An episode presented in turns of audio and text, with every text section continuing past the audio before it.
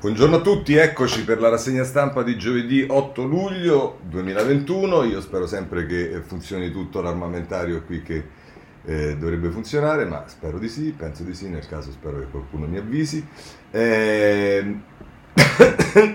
Scusate. Oggi i titoli dei giornali sono diversificati. Qualcuno mh, mm, eh, titola in prima pagina su Zan, qualcuno mette in evidenza l'approdo in Consiglio dei Ministri della riforma della giustizia con eh, diversi mal di pancia. Eh, altri mh, mm, parlano della, eh, diciamo del, del, mh, mm, delle questioni legate alla, eh, alla, diciamo alla, alla parte economico-finanziaria della lotta alla pandemia con il recovery plan e via dicendo, insomma sono mh, questioni differenziate, il tema giustizia con la proposta di riforma della Cartabia è certamente quello eh, prevalente. Eh, diciamo subito che su tutti i giornali ci si occupa dei, eh, de, della Camera Ardente di oggi e dei funerali di domani di Raffaella Carrà e le notizie confortanti sul Papa eh, che sta mm, continuando la degenza, migliora, dovrebbe uscire tra qualche giorno, ma soprattutto dall'analisi istologica non ci sono, sembra, forme tumorali eh, nel eh, parte di intestino che è stato sezionato e questo ovviamente depone a favore anche di una rapida guarigione. Bene, partiamo, mm, io non, oggi, non voglio eh, anche oggi dedicare francamente eh, a Ferragni, cose via dicendo, e DDL Zan la parte centrale della rassegna, vorrei ritornare alle nostre scalette perché obiettivamente la nostra scaletta, eh, salvo quando di fare, decido di fare in modo diverso, segue quella che è la prevalenza sui giornali, eh, quindi l'altro giorno abbiamo, per due giorni abbiamo, ci siamo occupati in prima battuta del dibattito sul DDL Zanna perché obiettivamente era tale nei, nelle prime pagine di tutti i quotidiani, oggi riprendiamo dalle cose normali, arriveremo ovviamente anche a Zanna. Allora, per capire, innanzitutto vediamo qual è la situazione, oggi è il messaggero, direi che con più... Ehm, eh, a, no, non so se attenzione, ma comunque con più precisione, ecco, ci racconta di qual è la eh, situazione eh, pandemica, contagi a quota 1000, le regioni, criteri superati, vanno cambiati, i governatori dicono che con le vaccinazioni al 70% zone rosse solo se gli ospedali si riempiono. E una riflessione anche all'interno del CTS D'Amato del Lazio dice restino le mascherine. Eh, e qui c'è un'intervista a, a Lopalco che eh, sapete è diventato assessore pugliese eh, alla sanità che dice ora conta solo il dato dei recovery, rischioso legare le chiusure ai tamponi. Quindi c'è anche una richiesta diciamo, di revisione, visto il numero di vaccini, anche nei criteri con i quali si decide le restrizioni, le zone rosse e via dicendo. Visto che parliamo di vaccini, andiamo subito sul Corriere a pagina 2 e il eh, titolo è Corsie preferenziali negli hub, il piano per immunizzare i prof, perché ieri su questo si è dedicato in particolare il commissario Figliuolo. E infatti c'è una lettera che ci dice il Corriere della Sera con Fabio Savelli. Alle regioni coinvolgere i medici di base nel comparto istruzione oltre 200.000 addetti senza la prima dose e vedremo, ci arriveremo questo poi inevitabilmente ha dei riflessi anche sull'apertura delle scuole e questo è un problema eh, non indifferente. Nel taglio basso c'è il governatore eh, Musumeci della Sicilia che dice iniezioni nelle scuole per convincere i riluttanti, la Sicilia recupererà, la ritrosia è ingiustificabile e appunto le, ripercussioni della scuola ce ne parla nel retroscena Gianna Fregonara a pagina 3 del Corriere della Sera, la doppia linea sulle vaccinazioni agli adolescenti per evitare la DAD. Ehm, ehm, questo dice il comitato tecnico scientifico che è diviso, Bianchi pronto a chiedere un nuovo parere per avere misure più soft in classe grazie alla campagna. Ehm, e poi se volete a pagina 5 eh, si parla del, nelle domande e delle risposte della possibilità degli anticorpi monoclonali per le terapie a domicilio e paracetamolo per casi lievi. E, sì, eh, insomma, sono, sono, le varie cose che possono entrare in campo e che ci dice il eh, Corriere della Sera. Anche la Repubblica nella pagina 8 eh, si affronta il tema dei vaccini, la corsa delle regioni per vaccinare i ragazzi, salviamo la scuola, incentivi ai pediatri o, o open night per immunizzare 3,4 milioni di studenti, chi è partito e chi è fermo, figliolo dice corsie preferenziali per i professori senza copertura. Anche qui viene intervistato Lo Palco eh, che dice primo appello ad agosto convocheremo le classi negli hub, e vabbè l'abbiamo già visto, e poi qui c'è una tabellina se volete vedere dall'Abruzzo fino al Veneto eh, delle vaccinazioni in ambito scolastico e, e prima dose, vaccinazione completa, e, vabbè insomma qui se volete c'è tutto, Repubblica. Poi c'è il tema eh, variante e a questo punto rimarrei comunque su Repubblica perché a pagina 6 Variante Delta, l'ascesa continua, in piazza sì, ma tenete le distanze. Il sottosegretario Costa dice prudenza, non paura, così salvaguardiamo i due anni di sforzi. L'Organizzazione Mondiale della Sanità dice nel mondo i morti ormai a quota 4 milioni. E c'è poi, se volete, un'intervista all'igienista del San Raffaele che si chiama Signorelli, nel taglio basso, eh, fatta da Elena Dusi, che ha firmato pure il pezzo sulla parte superiore, eh, questo signorelli dice mascherina per la finale, magari tricolore ma obbligatoria. Spero in un'ordinanza perché quando si canta e si grida le goccioline volano più lontano. Eh, abbiamo anche questo problema, vedremo.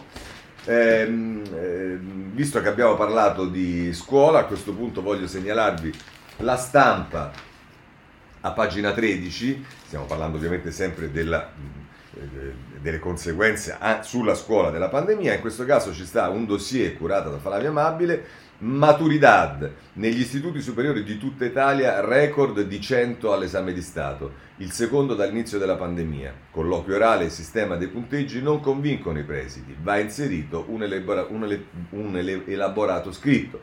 Dice sono 83 gli alunni usciti col massimo dei voti su 184 diplomati al Manzone di Milano, 11,5 è la percentuale di 100 registrata a Torino, più di 1 su 10 è il triplo di due anni fa, e il 47% al liceo scientifico da Vincere Reggio Calabria, quasi la metà ha ottenuto il massimo. Insomma, ehm, c'è chi addirittura come il preside dell'istituto Avogadro eh, di Torino che dice non è stata una prova vera, il quadro è un po' falsato. Questo ci dice la stampa, come sapete un altro giornale che si occupa con eh, attenzione al tema della scuola è il messaggero che andiamo a vedere a pagina 9. Scuola, l'ira dei presidi contro i docenti Novax, serve l'obbligatorietà. Oltre 215.000 professori non hanno ancora aderito alla campagna Sono un pericolo il pressing dei dirigenti sul governo, solo con i vaccini si riparte in sicurezza. E quindi diciamo i presidi chiedono che eh, chi non si è vaccinato tra i docenti sia obbligato a farlo. Vedrete che si aprirà un dibattito anche su questo. Eh, ma voglio segnalarvi eh, a proposito di come ci si attrezza, perché certamente il tema dei vaccini è fondamentale, eh, ma ehm, eh, diciamo per la ripresa a scuola, ma c'è anche il problema dei trasporti, di questo parla il ministro Giovannini sul foglio in prima pagina, scrivendo una lettera al direttore. Dice, ehm, in vista della ripresa delle attività dopo la pausa estiva, lo Stato, insieme alle regioni, province e comuni, dai quali dipende l'organizzazione e la gestione del trasporto pubblico locale, sta lavorando da alcuni mesi per ridurre al minimo i rischi di rivivere i problemi sperimentati nel 2020. Peraltro, anche per rispondere ad alcuni rilievi messi ieri Mossi ieri dal foglio, i primi risultati di questo lavoro collettivo si sono già visti nella fase di riapertura negli ultimi mesi in concomitanza con la progressione della massiccia campagna vaccinale anti-Covid, eccetera, eccetera. E insomma dice che a un certo punto eh, ridurremo i rischi anche con il mobility manager. Io sto mobility manager ne sento parlare addirittura da quando stavamo in Campidoglio con Rutelli, ma va bene comunque. Eh, si ricorre a quello che si vuole, l'importante è che eh, si eh, faccia in modo che i ragazzi possano tornare in presenza a scuola alla ripresa a settembre. Eh, ripresa che è però anche una ripresa del paese. Ora, mh, la Repubblica fa un'operazione interessante e così ci schiude diciamo, anche la, la parte della segna stampa che riguarda le dichiarazioni che arrivano dall'Europa e non solo dall'Europa, anche dal nostro ministro eh, da, ormai da tutti sul fatto che la ripresa in Italia è una ripresa consistente per quest'anno, lo sarà anche per l'anno prossimo e appunto qualcuno teorizza che addirittura l'anno prossimo ritorneremo a livelli pre-crisi e che però potrebbe essere anche dopo il 2022 ehm, una ripresa significativa rispetto agli ultimi 15 anni, 20 anni che eh, questo paese ha vissuto. Però Repubblica la collega al percorso della nazionale di calcio. E cosa fa Alessandra Paolini a pagina 2? Effetto nazionale, così dopo la pandemia l'Italia gioca in attacco. La volata verso la finale degli europei cambia l'umore collettivo. Ora l'uscita dall'emergenza virus appare quasi fatta. Cancrini dice la squadra è come il paese, non fortissima, ma ci crede. E qui si dice, si riportano già le parole di Gentiloni, che dice che la stima di Bruxelles nelle sue previsioni estive presentate ieri la Commissione UE ha aggiornato al rialzo le stime di crescita per l'Italia nel 2021, ora al 5%. Secondo il commissario economico Paolo Gentiloni, il nostro paese tornerà ai livelli pre-Covid nel corso del 2022, mentre altri paesi europei lo fanno già quest'anno. E allora, se volete, qui adesso si scatena tutto quanto, un'intervista al presidente di Tecnogym che dice approfittiamo di questo clima per investire, sono stato a Parigi dove cerco la sede per un nuovo negozio, c'è voglia di ripresa. E Michele Serra eh, fa un racconto a pagina 3 della Repubblica e dice il contagio della partita, un paese diviso si unisce nell'urlo del gol. Una pulsazione corale che salda i frantumi delle classi sociali e della politica. E dice ancora, bello sentirsi folla dopo tanti pensieri consumati di fronte al muro di una stanza. Insomma, così ehm, la mette Repubblica, che peraltro eh, anche oggi c'ha, ehm, riprendendo dalla prima pagina, l'apertura, il prende il via a Bologna la Repubblica delle Idee, la ripartenza per i giovani deve passare dalla scuola e poi ci sta l'ex direttore Ezio Mauro che è intervistato da Simonetta Fiori che dice ora il paese può tornare a guardare avanti, insomma, e poi c'è tutto il programma di oggi che comincia alle 11 con eh, l'inaugurazione con il sindaco, con il, oltre con, con, il direttore Molinari, il sindaco di Bologna Merola il presidente della regione Emilia Romagna Bonaccino che sono intervistati da Concita Sannino. Questo per quanto riguarda la Repubblica eh, delle Idee. Ma eh, il domani eh, la vedo in modo un pochino diverso, ma il domani poi ha un'impostazione. Oh, anche oggi il domani vi dico subito che si supera sul tema Zan, abbiamo trovato una terza cosa eh, diciamo, siamo riusciti a immaginare la perversione politica di Renzi, però anche ricollegando cose del passato che dimostrano questa sua eh, perversione. Ma lo vedremo al momento debito. E cosa ci dice Giovanna Fagionato a pagina 5 del domani? L'Italia cresce più del previsto, ma è fra i più lenti nella ripresa. L'Unione Europea rivede al rialzo le previsioni del PIL italiano nel 2021, ma insieme alla Spagna torneremo a livelli di ricchezza per crisi solo alla fine del 2022 preoccupa la disoccupazione giovanile. Questo è diciamo, eh, un modo di mettere in evidenza le cose diverse, lo cita questo tema della ripresa pre-Covid 2022 anche eh, la Repubblica, però il domani però la Repubblica mette e, e diciamo, enfatizza il fatto che questa, quest'anno andremo molto forti, il, il domani fa in modo diverso. Il giornale come la mette?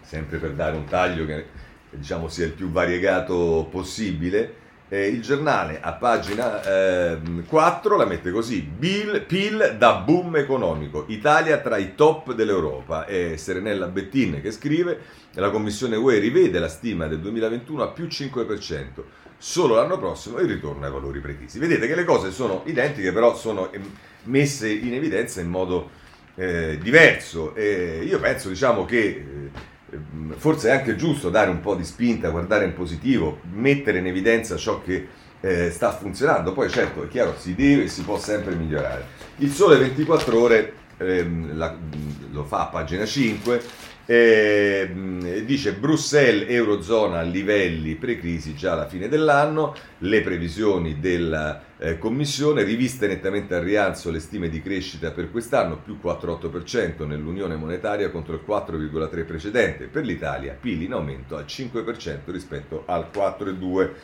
E poi si dice che eh, nell'area OXE il recupero occupazionale sarà solo dopo il 2022 eh, e poi c'è anche una notizia che stabilità dei prezzi, oggi la BCE annuncia il cambio di strategia. Eh, a proposito dell'inflazione, il target resta al 2%, ma sarà perseguito in modo simmetrico. Isabella Bufacchi che ce ne parla sul Sole 24 ore. E direi che a questo punto questa parte la potremo concludere, però abbiamo due commenti. Um, uno riguarda, diciamo, lo voglio prendere dal Corriere della Sera, Federico Fubini eh, perché diciamo, parla del patto di stabilità e del fatto che fa tutta una cosa iniziale, le regole europee da rivedere, noi l'Unione Europea i conti e nella prima parte del suo articolo mette diciamo, in evidenza eh, come il, il, patto di stabilità eh, appunto debba essere necessariamente rivisto, quali sono eh, le regole, compagnia bella, eh, ma soprattutto dice che cosa dovrà accadere perché non si può pensare che riprendano le cose esattamente come stavano. E scrive tra l'altro su Urbini. Le regole europee vanno riscritte e non solo perché anche Spagna, Francia e Portogallo dopo il Covid si troveranno con un livello di debito pubblico molto cresciuto, benché non alto come in Italia. Su questo tema Mario Draghi ha pronunciato una frase densa di implicazioni l'altro giorno all'Accademia dei Lincei, come Alberto Mingardi ha notato sul Corriere della Sera. A livello europeo dobbiamo ragionare su come permettere a tutti gli Stati membri, sono le parole di Draghi, di emettere debito sicuro per stabilizzare l'economia in caso di recessione. La discussione sulla riforma del patto di stabilità è l'occasione per farlo, dice ancora Draghi. Non sono parole messe lì a caso, eh, scrive Fubini, ma cosa vogliono dire? Cosa dovrebbe accadere perché un paese fragile possa emettere debito sicuro anche quando finisce in crisi? Chiaramente il governo sta lavorando a una propria proposta di revisione del patto di stabilità ed essa sembra avere già due capisaldi. Il primo è quello al quale allude Draghi, integrare nel sistema europeo l'opzione, nei momenti di recessione, di lanciare programmi di debito comune ad hoc sul modello del recovery plan. Si è già visto a primavera scorsa e la sola prospettiva di, questa, di qualcosa del genere rassicura i mercati e permette anche ai governi più deboli di finanziarsi più facilmente. Ma perché questa proposta possa avere strada, l'Italia dovrà prima dimostrarsi impeccabile e implacabile nell'attuare le riforme e i mh, piani di spesa dell'attuale recovery. Altrimenti ci diranno ve l'abbiamo già dato, non avete saputo usarlo perché ne chiedete un altro? Sull'esecuzione ci giochiamo qualcosa di più dei 205 miliardi del piano attuale. C'è poi almeno un secondo capisaldo nella proposta per l'Europa che sta emergendo da un gruppo di lavoro a Palazzo Chigi, di cui fanno parte, tra gli altri, due giovani economisti come Veronica Guerrieri della Chicago University e Guido Lorenzoni della Northwestern. L'idea è di inserire un criterio di spesa pubblica nelle fasi positive, questa dovrebbe crescere meno del reddito nazionale, inflazione inclusa, in modo che il deficit scenda in proporzione alle dimensioni dell'economia. In sostanza Palazzo Chigi sta lavorando a una proposta equilibrata da far pesare in Europa quando le regole andranno riscritte e riattivate. E non manca molto a quel giorno, tanto che anche a Berlino e Parigi si sta lavorando a nuove idee. Così, tra l'altro, Fubini sul Corriere della Sera. C'è anche da segnalare eh, Macioce eh, che, eh, diciamo, sulla prima pagina del giornale, Vittorio Macioce, eh, parla della ripresa e dice che però c'è eh, eh, qualcuno che eh, rema contro. Chi rema contro il vento a favore? E scrive Macioce, si naviga con il vento a favore, non accadeva da troppo tempo. L'Italia non è ancora fuori dalla crisi e il virus rende incerto l'orizzonte, però i numeri sono buoni. Ora anche l'Europa certifica che la crescita del PIL quest'anno sarà del 5%. Paolo Gentiloni parla di boom economico. Il prossimo anno torneremo ai livelli del 2019. Altri lo faranno prima, ma l'importante è assorbire la pandemia. Tutto questo avviene quando i soldi del recovery non sono ancora stati spesi. Non è un peccato tirare un piccolo sospiro di sollievo. Resta, e non può che essere così, la preoccupazione per la fine del blocco dei licenziamenti, per le vite individuali a sguardo d'uomo, per chi perde il lavoro. Non è cosa da poco, perché se ti mandano a casa non guardi il PIL, non ti consola. È di questo che il governo sta parlando in questi giorni con i sindacati. E il grande tema della riforma del welfare, come sostenere chi cade e come aiutarlo a rientrare in gioco. Il buon vento non è però una variabile da poco, è importante aprire il paracadute, ma il modo migliore per difendere il lavoro è proprio la crescita economica. È banale, ma spesso ce lo dimentichiamo, se c'è davvero la ripresa, se il boom non sarà l'illusione, allora tutto il resto diventerà più facile. Tornare a fare impresa è la strada più dritta per lasciarsi alle spalle la disperazione. Disperazione proprio nel senso di senza speranza. Non crederci più, rassegnarsi, questo è invece il momento di scommettere sul futuro, fidarsi del vento, assecondarlo, fidarsi delle imprese, togliere i vincoli, dare credito in tutti i sensi a chi ha voglia di intraprendere, rischiare, lavorare, muoversi per costruire qualcosa. Lo Stato, come il sindacato, deve superare la storica difficoltà. Ti metto le catene così non puoi peccare. Ecco, è il paradosso italiano. Siamo tutti colpevoli e se poi uno lo è davvero, non è detto che paghi. La ripresa passa que- da questo cambio di prospettiva. Conclude Macioci. L'autunno da questo punto di vista ci dirà parecchie cose. Draghi entro novembre dovrà far partire i bandi per mettere a terra le risorse europee. È la base per far partire i lavori. C'è poi una scommessa, convincere i gruppi stranieri a investire in Italia. Abbiamo bisogno di capitali.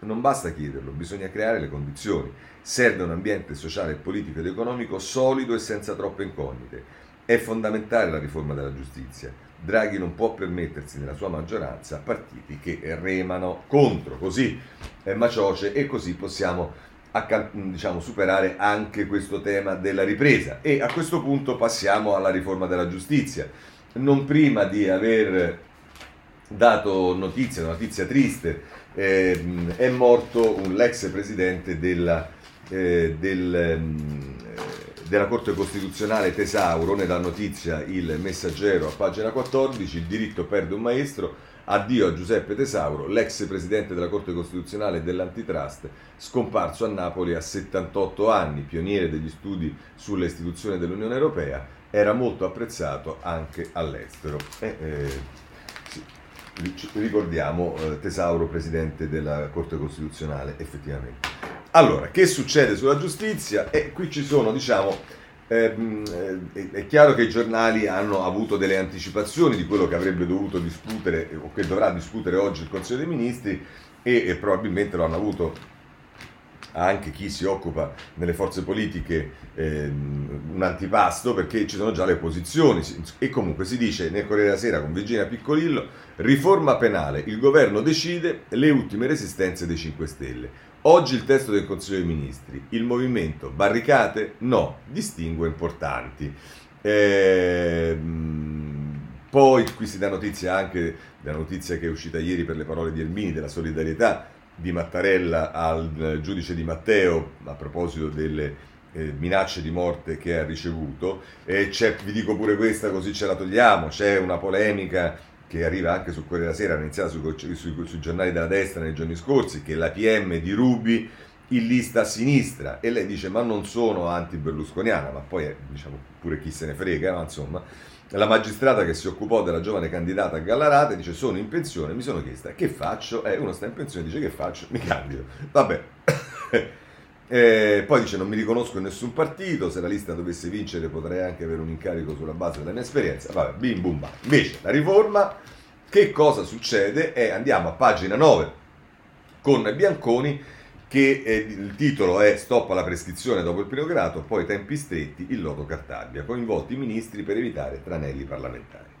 E cosa dice Biancori? Mediare e trovare sintesi che mettano tutti d'accordo significa trattare fino all'ultimo momento disponibile ed evitare per quanto possibile occasioni di rottura o ridurre al minimo indispensabile. Anche per questo, oltre che per contemporaneo appuntamento con i sindacati della Polizia Penitenziaria che non poteva far slittare in un momento tanto delicato, Marta Cartabia ha rinunciato senza problemi alla riunione della cosiddetta cabina di regia sulla riforma della giustizia convocata per ieri, meglio affrontare un solo passaggio a rischio, il Consiglio dei Ministri previsto per oggi, e arrivarci con una soluzione più affinata possibile. Si tratta infatti di uno dei, dei tornati più complicati e va bene. Dice il principale nodo da sciogliere resta quello della prescrizione, cancellata dopo la sentenza di primo grado, non tanto per il peso effettivo che quella norma chiamata riforma Bonafede introdotta al tempo del governo Conte 1 ha attualmente sul sistema giustizia, quanto perché è divenuta una bandiera grillina che il movimento non ha intenzione di vedere ammainare, come invece vogliono fare tutti gli altri partiti della coalizione, dal PD alla Lega passando per l'EU e Italia Viva, Azione e Forza Italia. Ancora ieri tecnici del Ministero della Giustizia erano al lavoro per limare gli ultimi dettagli della proposta di emendamento che Cartabia porterà nella riunione di oggi e che, salvo modifiche ulteriori aggiustamenti dell'ultima ora, prevederà questo. Resta lo stop alla prescrizione dopo il verdetto di primo grado per tutti gli imputati, senza distinzione tra assolti e condannati. Ma se nei gradi successivi verrà superato il tempo limite di due anni per l'appello e un anno per la Cassazione, con eventuale proroga rispettivamente, vabbè, allora verrà dichiarata l'improcedibilità che è cosa diversa dalla prescrizione che estingue il reato. Qui il reato resta ma si blocca il processo, sia pure in maniera definitiva. Con questa soluzione illustrata da Cartabia a tutti i rappresentanti dei partiti incontrati fino all'altro ieri, i 5 Stelle potranno rivendicare la permanenza del principio dello stop definitivo dopo la prima sentenza che accerta fatti e responsabilità mentre tutti gli altri potranno dire di aver debellato il virus del processo potenzialmente infinito introdotto proprio con la riforma Bonafede. Non mi sembra francamente, ma questa è una mia opinione, eh, non voglio minimamente eh, coinvolgere e trascinare in questo la, Italia Viva e il partito, eccetera, eccetera, però devo dire non mi sembra una, eh, francamente una soluzione eh, di straordinaria eh, brillantezza, ma eh, poi bisognerà vedere i pezzi di carta perché poi come dice Bianconi da qui magari al Consiglio dei Ministri e poi con il lavoro parlamentare le cose si possono migliorare, ma ci sono delle cose che non mi convincono per niente, ma comunque questa è la prescrizione, poi mh, mm, eh, eh, ovviamente ci sono altre, al, al, altre questioni eh, che, insomma, che vedremo, tra l'altro si parla sì, quindi con Bianconi della, dei, del tema dei, scusate, dei quesiti referendari che eh, francamente dice anche il centrodestra si sta muovendo sulla giustizia, Matteo Salvini e radicali hanno proposto su questi sui sei quesiti referendari, tra cui CSM, responsabilità civile, eccetera, eccetera. Insomma, questa è l'informazione che dà sulla raccolta, campagna raccolta firme sui referendum e il Corriere della Sera, cioè praticamente zero. Ma andiamo a vedere gli altri giornali. Repubblica, pagina 10, Eh, giustizia, il Movimento 5 Stelle contro la riforma, non la votiamo. Annalisa Cuzzocrea e Liliana Minella. La Cuzzocrea è sicuramente la, tra, tra, tra, le più, mh, quelle che conoscono meglio il mondo 5 Stelle, Liliana Minella, come sapete, è la, la, cronista giudiziaria della Repubblica, una di quelle. Ai grillini non piace la prescrizione, torni a correre dopo il primo grado. Cartabia non si ferma, oggi il nuovo processo penale arriva in Consiglio dei Ministri. E poi, se volete, c'è un interessante articolo di Claudio Tito, che è il eh, corrispondente da Bruxelles della Repubblica, che si occupa invece del eh, processo mm, civile. Per un processo 1300 giorni la tartaruga Italia bocciata dall'Europa. E cosa dice Tito? Il buon funzionamento e la piena indipendenza del sistema giudiziario può avere un impatto positivo sugli investimenti e contribuire alla produttività e alla concorrenza. Questa frase è contenuta nell'introduzione, come sappiamo, del rapporto annuale della Commissione europea sulla giustizia. Eh, certo si tratta ancora di una bozza, ma fa capire quanta attenzione l'Unione Europea stia dedicando all'efficacia dei sistemi giudiziari. E va bene, appunto qui si dice che eh, la Commissione certifica la lentezza della giustizia civile e amministrativa, siamo ultimi nell'Unione Europea. Quali sono i numeri? Sono 4 milioni il numero delle cause civili, amministrative e commerciali eh, all'anno. Per una sentenza civile di primo grado ci vogliono oltre 500 giorni. Eh, e ancora si dice che in Italia è di 12 ogni 100.000 abitanti il numero dei magistrati, in Germania è il doppio, in compenso, in compenso abbiamo 400 avvocati ogni 100.000 abitanti. Insomma, queste sono le contraddizioni dell'Italia che mette in evidenza eh, Claudio Tito, anche la stampa, perché su questo tema ci stanno tutti i giornali che ovviamente eh, hanno la notizia che oggi si dovrebbe decidere anche sulla riforma della giustizia. E allora, Draghi tira dritto sulla giustizia, scrive Lario Lombardo, e i grillini spiazzati si spaccano. Palazzo Chigi vuole la riforma oggi in Consiglio dei Ministri, Bonafede è contro la modifica della prescrizione, e vabbè, e questo mi pare che la sapevamo. Eh, e poi nel taglio basso Francesco Grignetti ci riporta diciamo, alla storia del, della prescrizione dalla ex Cirielli ai 5 Stelle, prescrizione 16 anni di liti. Dal 2005 a oggi una materia quasi ingestibile e ormai incandescente. Poi, se volete, a pagina 7 c'è eh, Giuseppe Salvaggiuro che intervista l'ex presidente della Corte Costituzionale e, ed, ex, ministro, anzi Maria, eh, Flick, Giovanni Maria Flick, che dice è un'ottima riforma ma non funzionerà, i PM abbandonino lo spirito missionario. Dice in gran parte le modifiche contengono cose che provammo a fare 23 anni fa io e Giorgio Lattanzi. All'epoca io guidavo il ministero e lui era direttore generale, ma purtroppo allora fallimmo per indifferenza politica e ostilità delle toghe e che dice sono demoralizzato e perplesso dallo spettacolo a volte sconcertante in cui si muovono gli attori. Ma la politica, i magistrati, avvocati, i media, ma la mini- male la politica, scusate, i magistrati, avvocati, i media, ma la ministra si sta muovendo con diplomazia. E ancora dice gli illeciti disciplinari dei giudici debbono essere valutati da un'alta corte esterna CSM E poi dice mi piace molto il rafforzamento del ruolo di controllo sul pubblico ministero nelle indagini. Va bene, questa è l'opinione di Flick che però dice ehm, sì, è una buona riforma ma secondo me non, eh, eh non, eh, non sarà efficace, eh, dice, ehm, ma non funzionerà. Ecco, e che diciamo non è una, una, buona cosa perché se uno fa una buona riforma poi non funziona. Oh, il riformista eh, in prima pagina la mette così, riforma della giustizia, mai. I contiani fanno muro. E qui è Claudia Fusani che ci dice che, che c'è una, che mentre si parla ancora di Zanne e via dicendo, eccetera, eccetera, in realtà c'è un blocco sulla ehm, riforma della giustizia che peraltro abbiamo visto già su tutti gli altri quotidiani. Il messaggero dà molto spazio a questo e lo fa nelle pagine a seguire dalla prima, la pagina 2, prescrizione e processo, la riforma in CDM, due anni per l'appello, tensione Movimento 5 Stelle, Bonafede punta i piedi, ma Draghi accelera, in gioco i fondi del recovery. Salta la cabina di regia, Cartabia lima il testo e vuole un via libera per evitare agguati in aula. E mm, poi tra le varie cose si tratta fino all'ultimo, ma alla, la, l'ala più oltranzista dei 5 Stelle chiede il rinvio. No Di Maio. E a proposito delle varie cose, dice sugli appelli cade l'ipotesi di sentenze non impugnabili dopo il primo verdetto. Per quanto riguarda i percorsi premiali c'è un patteggiamento e abbreviato, no al carcere se si concorda la pena. Ehm, poi si dice meno potere al Parlamento e più autonomia ai PM, ma resta l'atto di indirizzo rispetto eh, al coinvolgimento del Parlamento tramite un atto di indirizzo nell'indicazione delle priorità relative a determinati reati sarà più moderato. In realtà, voi sapete, io come la penso, io penso che noi dovremmo invece proprio eh, abolire l'obbligatorietà dell'azione penale e fare come si fa in tanti altri paesi europei, che sia il Parlamento magari con maggioranze qualificate, a stabilire quali sono le priorità sulle quali eh, la giustizia si deve muovere nel paese, ma vabbè, mh, tant'è. Eh, vabbè, sulla prescrizione dice il time processuale definito e inderogabile per ogni grado di giudizio e eh, sui tempi uno sconto di pena se la durata del processo diventa ragionevole. Eh, c'è un capitolo che si dice ah, il referendum, l'abolizione della Severino e via dicendo. E io l'altro giorno in un'intervista che ho fatto ho detto: Ma su questo guardate, io non dico niente. Fate parlare i sindaci di qualunque partito. Ed eccoci qua, pagina 3 del eh, messaggero, indagati per tutto, basta. E i sindaci vanno in piazza.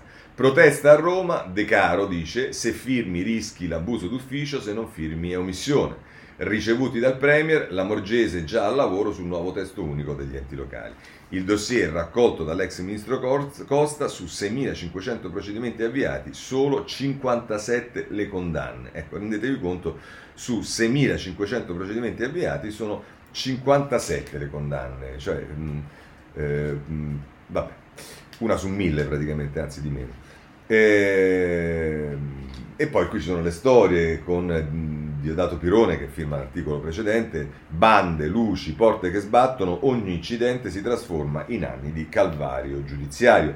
Sono migliaia gli amministratori accusati, giudicati e assolti per vicende su cui non hanno alcuna responsabilità. Così eh, il messaggero sulla eh, riforma della giustizia. Direi che a questo punto possiamo chiudere questo tema, visto che ci siamo, affrontiamo anche quello del DDL ZAN, così eh, la mette il Corriere della Sera che già ieri aveva individuato la possibilità di franchi tiratori eh, anche nei partiti che sono più duri nell'andare avanti e via dicendo e continua nonostante qualche smentita ma poi è arrivata anche qualche ehm, eh, eh, con, con, con, con diciamo, non in, non in, in chiaro come si dice. Ecco. DDL Zan, scrive Giuseppe Alberto Falci, balla una trentina di voti, il Senato caccia i franchi tiratori. Dubbi nei due fronti, 10 indecisi tra PD e Movimento 5 Stelle. Vi, dico, vi ricordo che sulla carta la, lo scarto è di 15 voti, eh. 10 ballano già solo tra PD e Movimento 5 Stelle. Poi una Dem insulta Scalfarotto, Letta la spelle, questo lo vedremo anche tra poco. Ehm, viene, dicevo, in chiaro uno dei coloro che nel PD eh, ha il coraggio anche di metterci la faccia e dire le cose come stanno, ed è il senatore Taricco che dice le obiezioni leghiste frutto di analisi serie. Non so come voterò, dice, mm, dice, dice Taricco. Eh, insomma, ehm, il, il, il, dibattito, come detto, è aperto. In questo dibattito vorrei segnalarvi anche che in Umbria eh, la garante dell'infanzia apre al sesso con animali ed è polemica, lasci. Ma insomma, si potrà scegliere l'orientamento sessuale verso cose, animali e o persone di ogni genere e, perché no, anche di ogni età, fino al punto che la poligamia come l'incesto non saranno più un tabù, ma libertà legittime. Le parole su DDL Zan di Maria Rita Castellani, garante per l'infanzia della Regione Umbria, scatenano una bufera. Una cinquantina di associazioni dall'orbita LGBT e non solo hanno formalizzato una richiesta di rimozione di Castellani alla governatrice Tesei. Le dimissioni, ah, ecco, diciamo, questo è quello che paventa questa, questo genio, che è una garante per l'infanzia, eh, che la legge Zan apre al sesso con gli animali. Va bene, e tanto ragazzi, non c'è più da stupirsi di nulla. Eh, Repubblica Pagina 13. Ci andiamo subito. Eh, adesso al di là appunto che a pagina 12 di DL Zan conta sul filo decisivo la tenuta di Italia Viva, il soccorso forzista, va bene. Poi c'è un'intervista a Grillini, Franco Grillini, che è il fondatore dell'Arcigay, che dice il paese vuole la legge, Renzi sbaglia a seguire la destra. Ecco qua e mh, mm, il paese vuole una legge, il problema è che Renzi non è che sbaglia eh, a seguire la destra, Renzi, Renzi, sta cercando di fronte al rischio concreto che questa roba venga affossata al Senato col voto segreto di fare in modo che il paese abbia una legge. Eh, bisognerebbe riuscire a farsene una eh, convinzione, ma evidentemente questo non è eh, semplicissimo. Oh, la stampa eh, tratta la questione a pagina 8 e lo fa con questo articolo di Carlo Bertini di DL Zan, ora si rischia il rinvio, la Lega pronta all'ostruzionismo, tra i dem emergono i primi mal di pancia, Italia Via presenterà i suoi emendamenti in aula. E su tutti i giornali ci sta un trafiletto se volete eh, sul, eh, sul, fatto che ieri Fedez ha fatto la sua performance eh, eh prendendo la eh, sul, prendendo insomma con, con, non so chi c'era, non mi ricordo, Cappato e Civati mi pare, sì, e comunque sparando a pallettoni su Renzi, ma pare anche sulla Chiesa. Comunque, ehm, eh, segnalo ehm, eh, nel taglio basso un'intervista a Zanda, le modifiche del centrodestra sono una scusa per insabbiare tutto eh, dice Zanda. Eh, il PD non chiederà voti segreti, ogni richiesta in tale senso significa affossare la norma. Eh, beh, che c'è qualcuno che la vuole affossare la norma è ben noto, mi pare che neanche Italia Viva abbia detto che eh, chiederà il voto segreto, però siccome il voto segreto è legittimo e qualcuno vuole affossare la norma e quello che si sta tentando di fare è di impedire che la norma sia affossata, non di affossarla, chi sta lavorando a un tentativo di accordo lo fa per questo chi eh, vuole affossare la norma certamente chiederà il voto segreto, mi pare palese, ma comunque. Ehm, eh, va bene, poi se volete sulla pagina 9 del, della stampa c'è un articolo di Maria Teresa Martinengo che dice bambini in cerca di identità di genere, a Torino i casi si moltiplicano in tre anni, dal 2019 al 2021 i minorenni accompagnati dai genitori per avere assistenza sono 37, nel 2005 se ne contava solo uno. Questo è quello che ci dice la stampa. Andiamo avanti perché eh, siamo anche in, in, gran ritardo. Ecco qua. Eh, vi ricordate i titoli del domani eh, dei giorni scorsi e che la, la, scelta del libro di Renzi era il 13 perché eh, il giorno in cui dovrebbe andare in aula questo e quindi per vendere il libro. È sempre Daniela Preziosi eh, che ha questa impostazione, diciamo, adesso diciamo, ne, non, i titoli non li, fa, non li, farà lei, ma comunque diciamo, i titoli tendenzialmente riprendono quello che dicono gli articoli. E ieri diceva che eh, eh, è Renzi che farà a voto segreto saltare la legge, farà mancare i voti a voto segreto. E siccome non basta, allora bisogna come dire, collegarla a qualcosa che è già avvenuto. E così, diciamo, nonostante quello che Prodi ha già detto tante volte, io ricordo anche eh, un libro della, del, della, di Sandra Zampa e via dicendo che i voti a Prodi per il Quirinale che sono mancati non erano quelli dei renziani ma erano quelli eh, di altri eh, e invece però Daniela Preziosi rivisita la storia così Renzi vuol far saltare la legge Zan come fece con Prodi al Quirinale. I presunti dissidenti rientrano, il pallottoliere incerto della legge contro l'omofobia migliora, ma resta l'incognita Italia Viva quando ci sarà il voto segreto. Faraone evoca la congiura dei franchi tiratori nel 2013. Ecco, insomma, cioè, ehm, secondo la, la, la, la Daniela Preziosi, eh, i presunti dissidenti rientrano. Ecco, mentre lei dice che i presunti dissidenti rientrano, per esempio, ne è uscito uno molto, ah, senza neanche stare di nascosto, ma ha fatto molto bene facendo un'intervista che invece eh, c'è, ma così vanno le cose. Il tempo ha un'altra teoria, e cioè quella che tutto questo lo stanno facendo per far fuori Letta. Qui fanno zan zan a Letta, scrive Franco Bechis in prima pagina. Il segretario del PD continua a ringhiare contro chi vuole modificare il testo sull'omofobia, ma nel suo partito crescono i dissensi e c'è chi esce allo scoperto. Quelle norme non le voto e per l'appunto si fa riferimento a Taricco.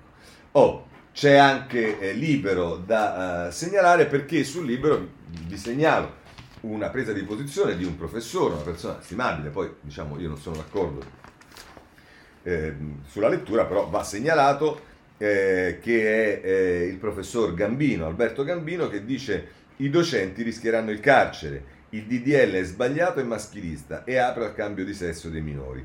E lui è ordinario di diritto che lavorò con Prodi a Idico eh, e diciamo che se lavorò con Prodi a Idico non è certamente la persona più, eh, che, che, ha garantito più fortuna a, eh, anche appunto perché eh, ai tempi dei Dico, dei Pax, ve li ricordate? Eh, si parlava, si parlava, ma poi quando si trattava di votare si scappava, a differenza di quello che è stato fatto con le unioni civili. Se volete la posizione di Salvini, oggi la trovate sul Messaggero che è intervistato a pagina 5, DDL Zan, PD irragionevole, preferisce far saltare tutto. Il leader della Lega dice dalla Santa Sede al mondo LGBT tutti invitano al dialogo. Renzi, se il nostro lavoro ha permesso di superare il disastro Conte, va bene così eh, e dice Berlusconi, vabbè per il Quirinale non ci interessa e, e va bene. Eh, poi eh, nel taglio basso, eh, presumo che sia sempre Barbara Ierkov che scriva, omofobia e idem si ricompattano, ancora scintille tra Renziani e Fedez. Bah, i, i, i, i idem si ricompattano, eh, diciamo, è noto che eh, escono così allo scoperto, ma, ma insomma, oh, siccome non c'è mai da farsi mancare nulla, vi voglio segnalare eh, la signora Valerio che sulla Repubblica eh, sente l'esigenza di scrivere questo articolo. I follower e la democrazia a margine della polemica Ferragni-Ferrez. Eh, Fedez, eh, Ferragni Renzi, scusate. Ieri mattina mi sono svegliata e ho cominciato a fare un conto a spanne. Alle elezioni politiche del 2018 sono andati a votare circa 34 milioni di aventi diritto. I follower della Ferragni sono appena più di 24 milioni, quelli di Fedez appena meno di 13 milioni. Supponendo che l'intersezione dei due insieme non, si vuota, eh, non sia vuota, possiamo pensare che in due, quando per esempio sono seduti sul divano, raggiungano circa 30 milioni di follower.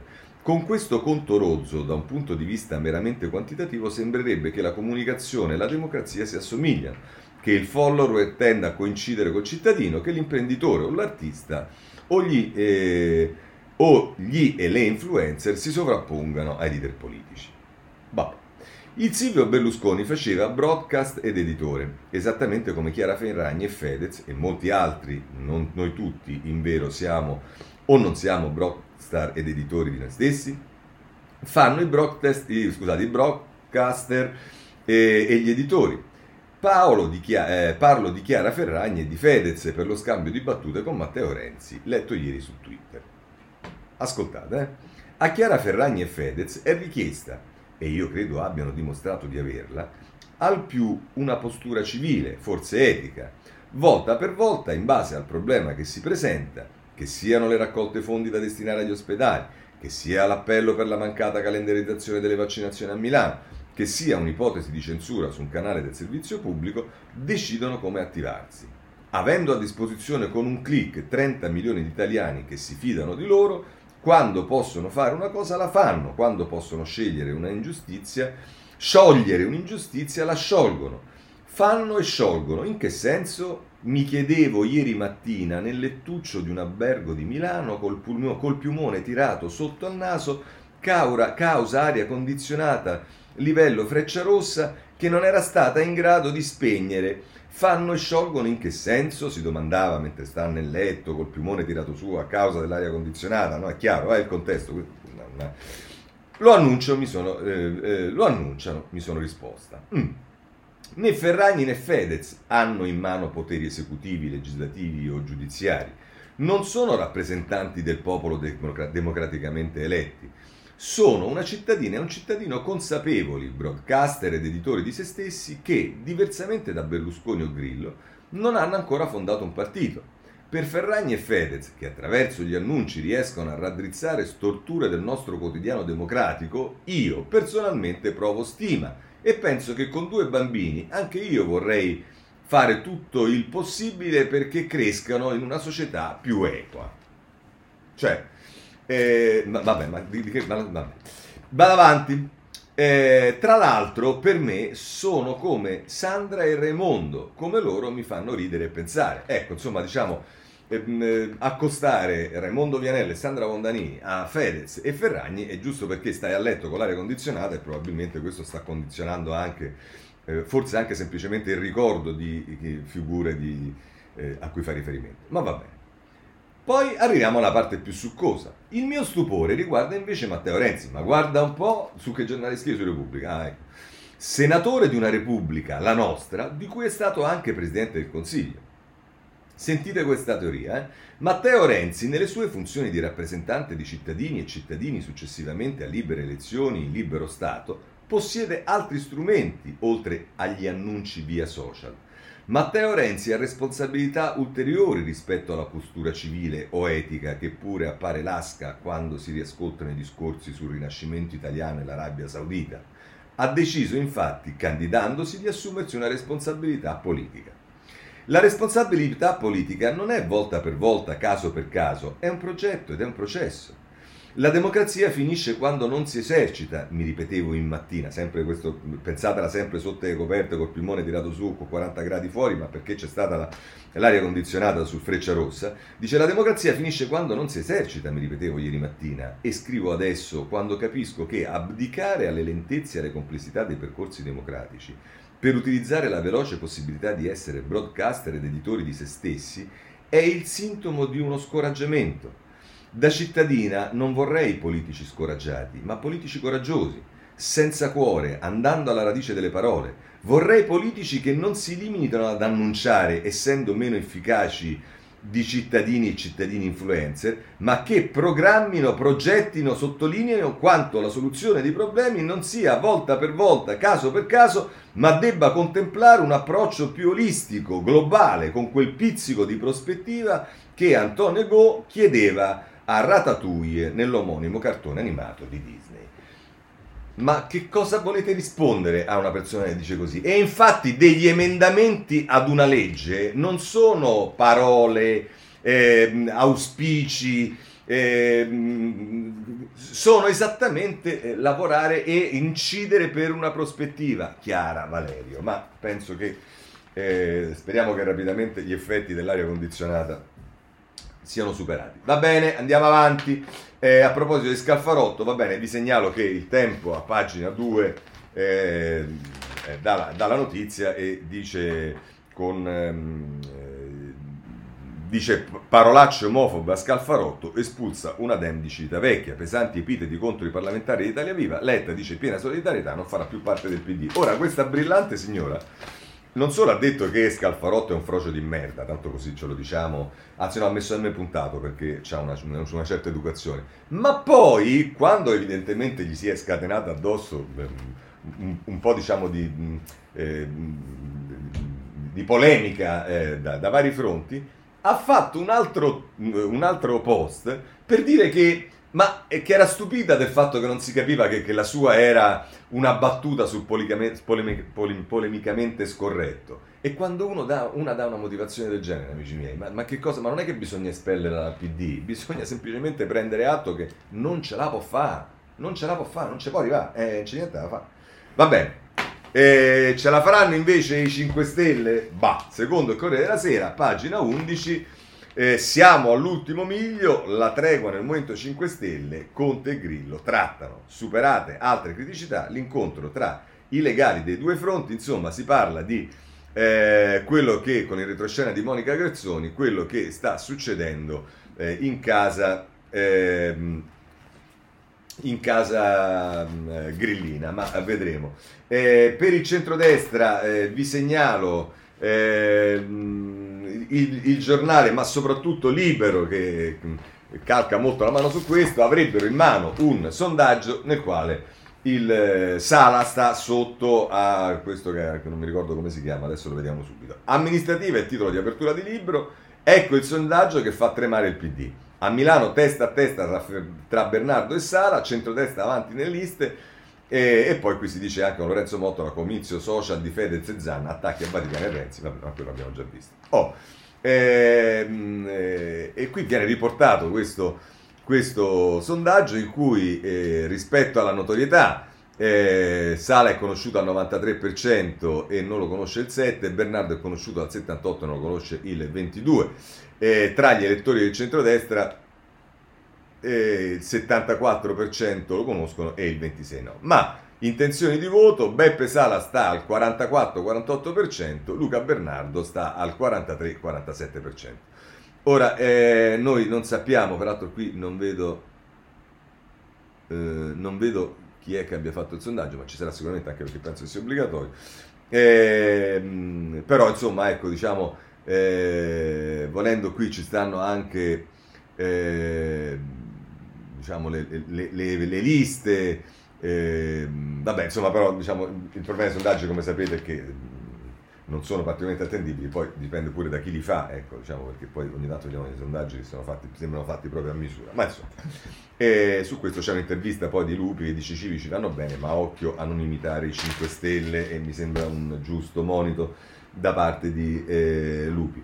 Eh, vi voglio segnalare a proposito di centrodestra, c'è Rasa sul foglio in prima pagina che eh, scrive un articolo Salvini nel pallone dice tra le novità più interessanti di questi campionati europei, si fa per dire, c'è una piccola storia non calcistica che merita di essere raccontata e che riguarda una notizia gustosa che avrebbe meritato una maggiore attenzione da parte degli osservatori politici. La notizia non riguarda il doloroso travaso di bile messo in scena in questi giorni da Marco Travaglio, il direttore del fatto applica al tifo per l'Italia gli stessi criteri utilizzati per il garantismo, vale solo se c'è un grillino di mezzo. Ma riguarda Matteo Salvini e riguarda in particolare una svolta interessante messa in campo dal leader della Lega che per la prima volta nella sua lunga storia politica ha scelto di fare eh, di fronte alla nazionale di calcio l'esatto contrario di quello che ha fatto negli ultimi 21 anni. E qui ricorda tutte le occasioni nelle quali ogni volta che giocava l'Italia o da Radio Padania o quando era consigliere comunale e dicendo, si è sempre schierato contro l'Italia quando l'Italia giocava, o addirittura a favore delle, delle squadre che erano contro e chiude così eh, Cerasa. Le sue peripezie calcistiche sono il fotografare non solo il complesso romanzo di formazione del leader leghista, si potrebbe dire che Salvini ha fatto con la sua storia politica quello che ha fatto Donnarumma con il Milan, ha tradito la maglia per fare carriera, ma anche la sua capacità incredibile di offrire, anche quando si parla di calcio, soluzioni non adatte a risolvere i problemi. Eh, dice ancora... Eh, Cerasa. Ma arrivati a questo punto del nostro ragionamento c'è un elemento ulteriore che non si può tralasciare ed è ragione per cui Salvini ha improvvisamente scelto di non tifare contro la nazionale. E la ragione è simile a quella per cui la Travaglia Associati tifa oggi contro gli azzurri. L'unica nazionale da difendere è quella che scende in campo quando alla guida del governo c'è qualcuno che piace ai nemici dell'Italia.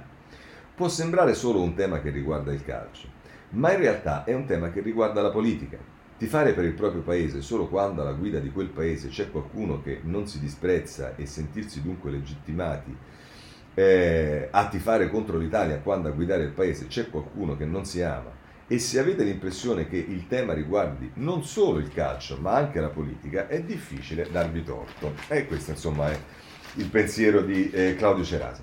Chiudiamo con la politica segnalandovi per quanto riguarda il PD c'è Libero che si occupa del PD, uh madonna quanto è tardi oggi eh, a pagina 7, Letta allontana Draghi dalla sinistra, distanze su giustizia e temi etici, scrive Piero Senaldi, Enrico mostra un'inaspettata anima da centro sociale, è una brutta copia estremista di, copia estremista di Zingaretti che spaventa il Premier. Ehm, in questo eh, per quanto riguarda eh, il, il poi, sì, poi, se volete sul foglio c'è un colloquio con la Serracchiani, va bene, per quanto riguarda il PD. Invece per quanto riguarda Italia Viva vi segnalo una intervista che eh, Ettore Rosato rilascia proprio a libero, eh, dialogare meglio la Lega del PD, così titola Brunelli, il, il, titolata l'intervista di Brunella Bolloni. Al Senato si rischia il Vietnam, i Dem hanno alzato muri ideologici. Dice non saremo certo noi a chiedere il voto segreto a Palazzo Madama, ma abbiamo visto la capacità di conto di 5 Stelle e Dem. Pensavano di fare un governo senza di noi. E invece, ecco, questo mi sembra effettivamente, diciamo che Rosato abbia perfettamente eh, azzeccato la, diciamo, il tema eh, a proposito del, del, saper fare i conti. Va bene, su Santa Maria Capoavetere, eh, su, su, tutti i giornali, in particolare su Corriere Sera, pagina 24, si parla dell'evoluzione, ma ci sarà, vedrete, ancora molto da parlare, sono usciti altri video, ne avevamo parlato ieri, pesantissimi. Per quanto riguarda invece Palamara, vi segnalo il giornale a pagina 6 mette in evidenza che c'è un cambio di accuse nei confronti di eh, Palamara, i PM cambiano ancora le accuse, il TAR boccia gli aggiunti nominati a Napoli, l'inchiesta sull'ex leader ANM perde pezzi, sfuma l'affaire Gela Eni, i giudici amministrativi contro il CSM, ulteriore pessima eh, figura. Sempre su Palamara il riformista che eh, ne parla a pagina 5, ma in questo caso... Eh, eh, scusate Ah sì, ecco, è su, a proposito di Basentini al DAP che nella sua, mh, mm, nella sua mh, mm, presenza alla Commissione Antimafia eh, Palamara dice Basentini al DAP perché amico di Pucci e Bonafede, dietro il netta di Matteo, lo scelpa del ministro, la testimonianza in antimafia. Mm, poi voglio segnalarvi ancora eh, su, per quanto riguarda il referendum, Libero pubblica un sondaggio anche su questo e anche qui, nonostante questo diciamo come potete immaginare mi farebbe particolarmente piacere, io non so l'attendibilità di questi sondaggi, ma comunque eh, ve lo dico a pagina 6, 4 italiani su 5 vogliono che i giudici paghino. Dalla separazione delle carriere alla responsabilità, civile, alla responsabilità civile, i cittadini sono schierati a favore dei referendum leghisti sulla giustizia. I referendum veramente sono dei radicali, poi diciamo insieme anche con la Lega, segnalo a, a Facci. Solo sulla carcerazione preventiva il paese è spaccato. Ehm, eh, cioè sulla carcerazione preventiva eh, si va applicata solo in caso di reati gravi e, no, e, e, con, e, con, il pericolo di reiterazione, invece il 46%, invece il 52% eh, dice che va mantenuta così com'è. Vabbè, insomma, questo è, è libero. E segnalo eh, sulla Repubblica, pagina 18, eh, viene dato molto spazio invece tra filetti su altri giornali a una notizia che eh, riguarda un altro stupro in Sardegna e eh, però non c'entra niente il, ehm, il eh, scusate Repubblica 18 il, il, figlio di Grillo e questa è la cosa che, di cui accusano queste ragazze, V vittime di uno stupro uguale al caso Grillo Junior, ma la PM non ci crede. È sempre a Tempio Pausania la denuncia di due giovani, i fatti in Costa Smeralda a luglio del 2019, la procura è per l'archiviazione, un video dimostra che erano consenzienti. I genitori di una delle ragazze, la magistratura la imbarazzò con la domanda come ti sentivi mentre loro ti spogliavano? Beh, insomma, diciamo, vabbè. Questo per dovere di cronaca ve lo do. Poi per quanto riguarda le carceri, voglio segnalare il riformista nelle pagine 2 eh, e 3. Oggi veramente stiamo superando ogni limite. A pagina 2 eh, c'è mh, eh, un'intervista eh, a Riccardo De Vito, che è il presidente di magistratura democratica. C'è una subcultura punivista, puni, punitivista che unisce destra e sinistra eh, e poi, se volete, a pagina 3 invece c'è Aldo Torchiaro che eh, fa riferimento a quell'articolo che vi avevo letto ieri su Repubblica, vi ricordate quando dicevo che c'erano Pierotti e Boeri e Perotti che sostanzialmente dicevano che l'amministrazione del lutto fanno schifo, che eh, le, le, misure alternative fanno schifo non servono a niente, l'unica cosa che serve per risolvere il problema del carcerario è la costruzione dei carceri. E Aldo Torchiaro oggi giustamente stigmatizza sulla riformista pagina 3 la surreale ricetta di Repubblica contro le carceri, più carceri intitolato Il coraggio della verità, oltre a fare l'assurda proposta di risolvere il sovraffollamento costruendo nuovi istituti di pena, più che dire la verità da notizie false, più che dire la verità da notizie false come quella sulla redici, redici, recidiva dopo l'indulto. Eh, fa bene a chiarirlo questo, eh, Torchiaro. Eh, per quanto ehm, riguarda i carceri, voglio segnalare, non ho il tempo di leggerlo, però su Corriere della Sera, pagina 35, un bell'articolo di eh, Don Rigoldi, eh, ripeto, a pagina 35 del Corriere della Sera. Eh, per altre questioni c'è il, sostegno, il sostegni bis con tutta la parte eh, fiscale, ce ne parla il Sole 24 ore in prima pagina, Ficco, eh, scusate, Fisco, ecco le nuove scadenze e si parla appunto del, del, del ritardo nel pagamento di alcune cartelle. Per quanto riguarda il tema della riforma degli ammortizzatori, vi segnalo che Orlando ci sta lavorando e Repubblica gli dà spazio a pagina 20. Ehm, eh, il governo cerca 4,5 miliardi per i sussidi universali nella riforma per eh, gli ammortizzatori. Eh, poi c'è il tema della digitalizzazione e di questo si occupa a pagina 21 eh, la Repubblica, parte il cloud di Stato, pronta la prima offerta di Cassa Depositi e Prestiti Tim e Leonardo, lunedì scorso al Tesoro in riunione con Colau, Cassa Depositi e Sogei disponibili a 900 milioni. Poi per quanto riguarda la questione delle opere, degli investimenti che si dovranno fare, c'è un'intervista che vi segnalo, posso solo farlo, a Giovannini, il ministro Giovannini sulla stampa nelle pagine 2 o 3 poi c'è tutta la notizia su tutti i giornali di Giorgetti con il bonus rottamazione TV, lo potete trovare in particolare sulla stampa a pagina 23 e al tempo a pagina 29. L'avvenire a pagina 3, vi segnalo, si occupa eh, della eh, transizione ecologica, però mettendola così, come passare dalla transizione alla conversione ecologica. Serve una sorta di cambio di stato che imprima tra l'altro movimento al nostro modo di concepire la vita e di organizzare la nostra intera esistenza. È Francesco Gesualdi che scrive sull'avvenire a pagina 3. Per quanto riguarda la, eh, le altre questioni, eh, sull'avvenire vi segnalo il titolo di prima pagina il patto disumano da non rinnovare perché? Perché l'Italia sembra decisa nel DL missioni a mettere ancora i soldi per la Guardia Costiera libica e così nell'occhiello dice l'avvenire, dall'Italia soldi alla Libia per Guardia Costiera e, mili- miliziani spesso collusi con i trafficanti, domenica la CEI invita alla preghiera in tutte le chiese per i migranti morti in mare. Ecco, forse questa bisognerebbe pensarci sul rinnovo a questi, eh, ai soldi. Di questo si occupa anche il domani a pagina 3. Eh, per quanto riguarda Zacchi, la Camera, come sapete, ha approvato le mozioni, eh, la mozione per la, la cittadinanza a eh, Zacchi, e questo ne parlano il Corriere della Sera e eh, l'Avvenire, ma ne parlano in realtà un po' tutti i giornali. Eh, vi segnalo a proposito del G20, di quello che potrebbe ehm, ehm, procurare, ehm, c'è il data room di, eh, della Gabbanelli a pagina a pagina 17, scusatemi. Ecco, il G20 e la tassa globale, la trattativa a Venezia. Per la prima volta si profila una imposta minima sulle multinazionali, ma l'America di Biden spinge anche per una forte spesa pubblica. I vantaggi per l'Italia. Così eh, la Gabbanelli con il data room. Eh, poi, politica estera, è stato ucciso il presidente d'Haiti, ne parlano ovviamente tutti i giornali. Nella corsa a sindaco di New York vince le primarie l'ex eh, poliziotto e poi la UE che minaccia Orban che se non rivede la legge sull'LGBT la von der Leyen ci va molto pesante.